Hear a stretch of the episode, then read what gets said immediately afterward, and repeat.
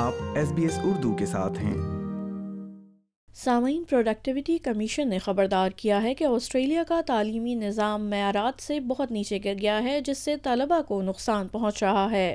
Commission نے report میں بتایا ہے کہ کس طرح ملک کی تعلیمی حکمت عملیوں نے پچھلے 5 سالوں میں طلبہ کے نتائج کو بہتر بنانے کے لیے بہت کم کام کیا ہے، جس کے ساتھ ہی کمیشن نے زیادہ فنڈنگ کی ضرورت اور طلبہ کی فلاح و بہبود کو بہتر بنانے کی اہمیت پر بھی زور دیا ہے۔ اس حوالے سے سنیے یہ پوڈ کاسٹ۔ ہر سال 90,000 سے زیادہ طلبہ کم از کم پڑھنے یا عددی معیارات پر پورا اترنے میں ناکام ہو رہے ہیں۔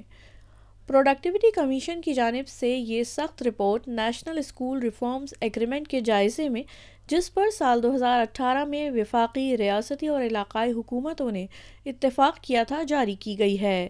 معاہدے نے نتیجے کو بہتر بنانے کے لیے اہداف مقرر کیے تھے جو ان شعبوں میں براہ راست فنڈنگ کی طرف دیکھ رہے تھے جہاں کامیابیاں حاصل کی جا سکتی ہیں۔ وفاقی وزیر تعلیم جیسن کلیئر کا کہنا ہے کہ رپورٹ واضح کرتی ہے کہ یہ اہداف حاصل نہیں ہو سکے ہیں اور سنجیدہ اصلاحات کی ضرورت ہے۔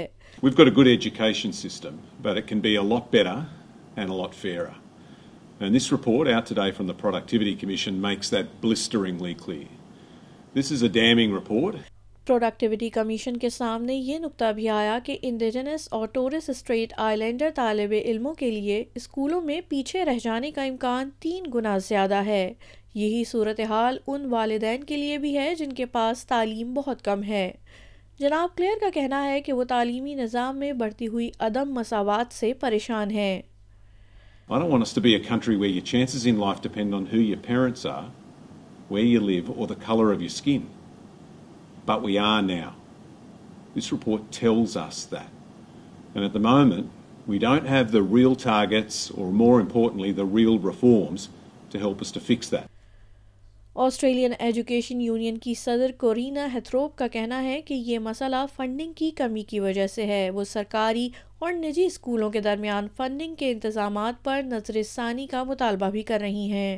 It is not surprising that student outcomes are going backwards in terms of key indicators. There is a direct link between the educational achievement of our students and equitable distribution of funding. And Australia has a deeply inequitable funding model which has denied public schools the funds that they need to educate our children so that they can achieve high educational outcomes.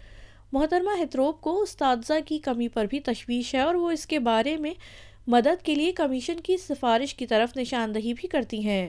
We are seeing excessive workforce shortages across the nation. We have escalating workloads and we have students from particular equity cohorts that we know need additional help. That's the difference that school funding can make. وفاقی حکومت نے پہلے ہی دیہی علاقوں میں اساتذہ کی کمی کو دور کرنے کے لیے کام شروع کر دیا ہے۔ جمعرات 19 جنوری کو اعلان کیا گیا ہے کہ حکومت ان اساتذہ کے لیے طالب علمی کے قرضے کو ختم کر دے گی جو ایک دور دراز علاقے میں 4 سال پڑھانے میں صرف کرتے ہیں۔ اس سے 2,000 فوری مستفید ہونے والوں اور اضافی 500 اساتذہ کے لیے اوسطاً $35,000 کی بچت ہونے کی توقع ہے جو 2024 میں پڑھانے کے اہل ہو جائیں گے۔ البنیز حکومت اب اس رپورٹ کا جواب تیار کرے گی۔ جناب کلیئر کا کہنا ہے کہ وہ جلد ہی ماہرین کی ایک ٹیم کا اعلان کریں گے جو اگلے نیشنل اسکولز ریفارم ایگریمنٹ کی ترقی اور ترویج میں رہنمائی کرے گی۔ So the report is not telling us to rip money out of the schools that need it the most. It's saying put the money in, but make sure that you're spending it in the right areas because funding is important, but so is what you spend it on. Commissioner Natalie Siegel Brown نے سفارش کی ہے کہ اگلے سال اسکولوں کی اصلاحات کے معاہدے میں ریاست اور علاقوں کی سطح پر خواندگی اور عددی اہداف مقرر کیے جائیں۔ وہ کہتی ہیں کہ اگرچہ اہداف کامیابی کی ضمانت نہیں دیتے لیکن ان سے واضح راستہ ملتا ہے اور یہ زیادہ سے زیادہ احتساب کو یقینی بناتے ہیں۔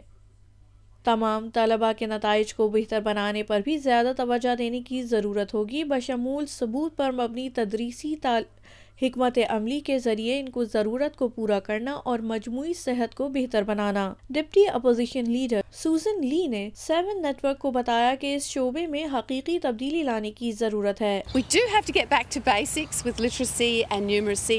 We do have to support our teachers. We do have to support our kids, and we do have to recognise that our education standards matter both nationally and internationally. آئندہ ماہ تمام وزرائے تعلیم اگلے اقدامات کا تعین کرنے کے لیے ملاقات کریں گے۔ سامعین، آسٹریلیا میں نظام تعلیم تنزلی کا شکار ہو رہا ہے۔ اس رپورٹ کے حوالے سے آپ سن رہے تھے یہ پوڈ کاسٹ، جسے SBS نیوز کے لیے سمانتھا بینک بروک نے تیار کیا تھا اور SBS اردو کے لیے پیش کیا ہے وردہ وقار نے۔ لائک کیجیے، شیئر کیجیے، تبصرہ کیجیے، فیس بک پر SBS اردو فالو کیجیے۔